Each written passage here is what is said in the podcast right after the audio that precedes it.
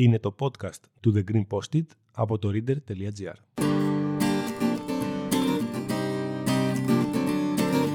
Γυρνάω στις Αθήνα στα σοκάκια και γράφω όλα τα εσώψυχά μου σε χαρτάκια.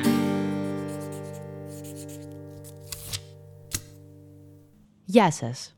Είμαι το Green Post-it. Συνήθως προσπαθώ να χωρέσω μεγάλες αναλύσεις σε μικρά χαρτάκια και μαζί θα κάνουμε το ανάποδο.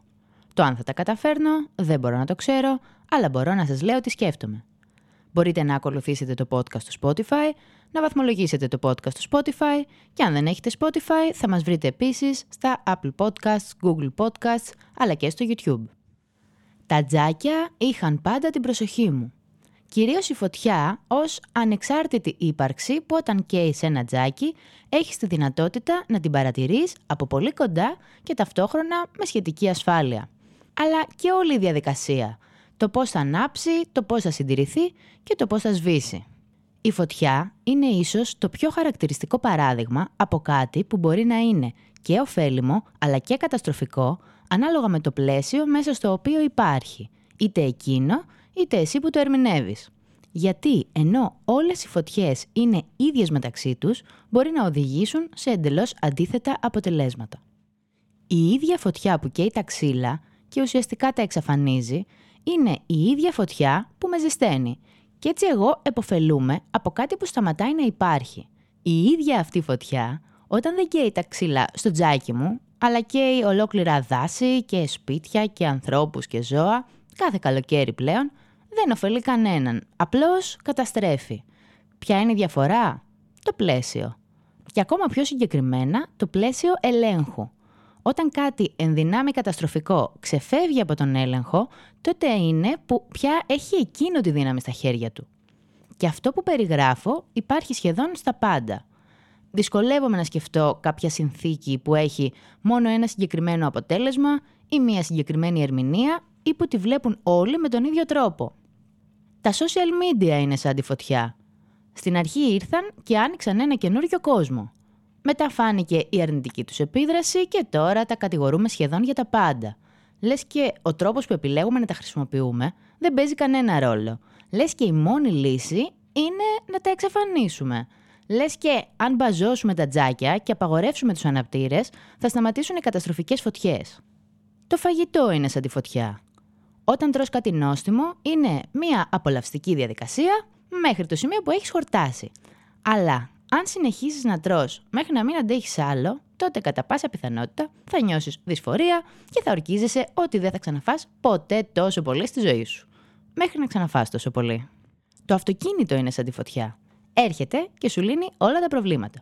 Σε πάει όπου θες, σου βάζει μουσική, σε προστατεύει από τη βροχή και το κρύο, χωράει μέσα τους φίλους σου, μέχρι να βρεθείς δύο ώρες κολλημένος στην κίνηση, να νιώσεις εγκλωβισμό και να σκέφτεσαι ότι θα μπορούσες να έχεις πάει με τα πόδια.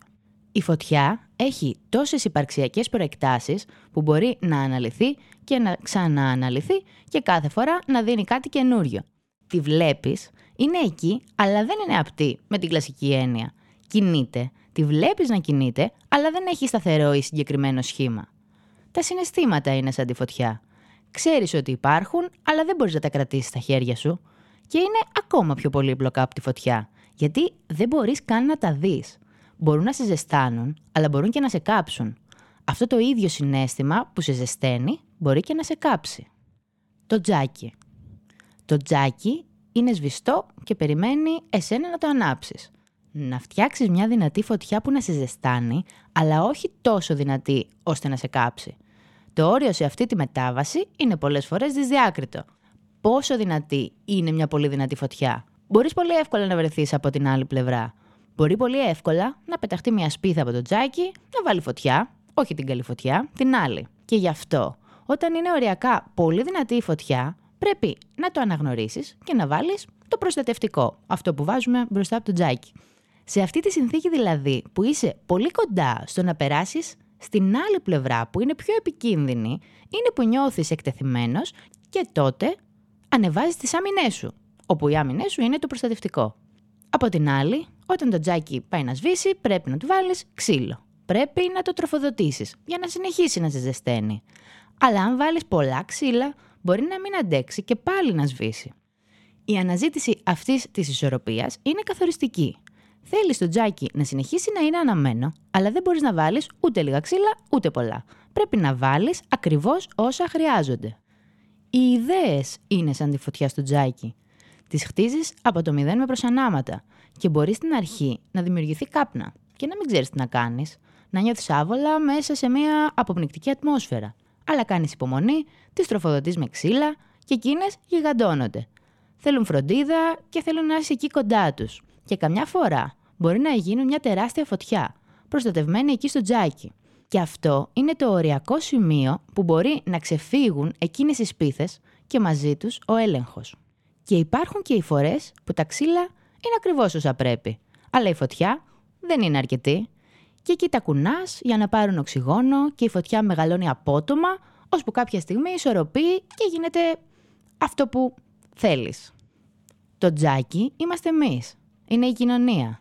Ποιος είναι ο σωστός τρόπος να μείνει αναμένο χωρίς να μας κάψει; Να κουνάμε τα ξύλα για να ανεβαίνει απότομα η φωτιά και να περιμένουμε μέχρι να φτάσει στο ιδανικό σημείο ή να το τροφοδοτούμε σιγά σιγά; Ποιος είναι ο καλύτερος τρόπος να βρεθούμε στη σωστή πλευρά; Να πηγαίνουμε επιθετικά πάνω στο πρόβλημα τραβώντας προς το άλλο άκρο ή σταδιακά με μικρά βήματα; Νιώθω ότι το πρώτο δουλεύει καλύτερα, αλλά είναι και αυτό που δημιουργεί τις μεγαλύτερες αντιδράσεις και αντιστάσεις και μάλλον τις απαντήσεις θα τις πάρουμε στο μέλλον. Αυτό ήταν άλλο ένα επεισόδιο του podcast με τον εφάνταστο τίτλο The Green Post, το podcast από το reader.gr και ο πραγματικός του τίτλος είναι «Μερικές σκέψεις δίπλα στο τζάκι». Ελπίζω να σας είπα κάτι που δεν ξέρατε, αν όχι, ίσως την επόμενη φορά.